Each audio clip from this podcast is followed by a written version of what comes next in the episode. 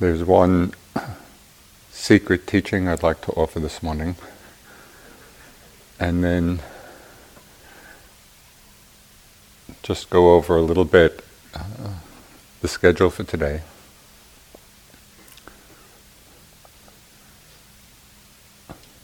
The secret liberating teaching.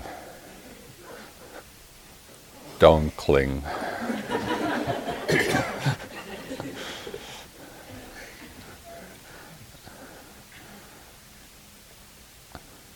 That's really all you need to know.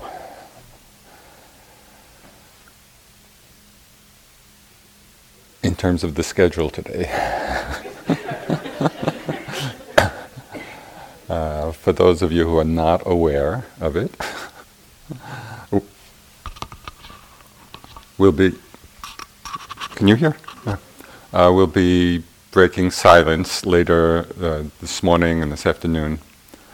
So the silence will continue, mm, just a silent practice period until 11:30. Uh, and everybody, please come to the hall at 11:30, and there'll be a half an hour of just some announcements, discussion,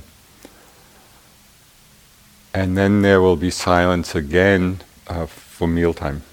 So the dining room will always be in silence uh, until until the end of the retreat. And when you're in the dining room after the retreat ends, you will know why it's in silence until the end of the retreat. so please remember that. You know, when you go in for the meals, it's in silence. Then there's an open period um, of talking, um, just hanging out, engaging with one another. I think the book, where the books are, that will be available uh, at 1.15 till 3. And then at 3 o'clock, again, everybody please come. There'll be a sitting, and after the sitting, uh, the managers will talk about some of the closing, leaving details. And then again, a time for speaking until tea time. So about 4 to 5.15 or so. And then from tea time on through the evening, it's all in silence this is actually a very uh, important time because most of you know from past experience, there's a lot of energy that's created in the breaking of silence, and it's really helpful and easeful to just go back into a quiet time, let the system integrate all of that, absorb it, let it go. Uh, so we'll go back into silence for the evening and. Um, through the morning until the closing of the retreat. Just a couple of reminders.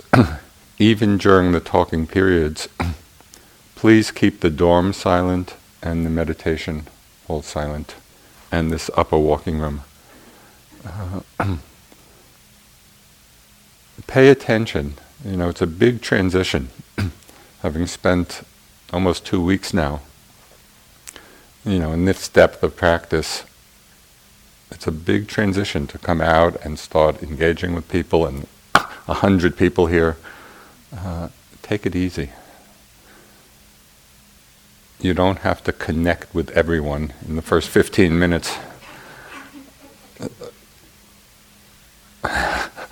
you know, if it feels like it's getting too much, just, you know, withdraw, come back into the hall to sit, or go back to your room and sit take it easy, you know, and the, the transition will be a lot easier and smoother. Uh, spoke a lot last night about right speech. Don't forget. I mean, it's easy enough to hear it and agree, you know, sitting quietly in the hall, but somehow we break the silence and kind of the excitement and enthusiasm and and it's like everything we know just can go out the window. Uh, it's it's as significant a part of the practice, especially given that you're all going back, you know, to your lives in the world. So use it as a practice time. Pay attention you know, to the quality of speech and the motivation behind the speech and the way you're speaking. Uh, and so then it can be a really fruitful uh, period this afternoon. So it's just a reminder to keep it in mind uh, and to be gentle with yourselves. Uh,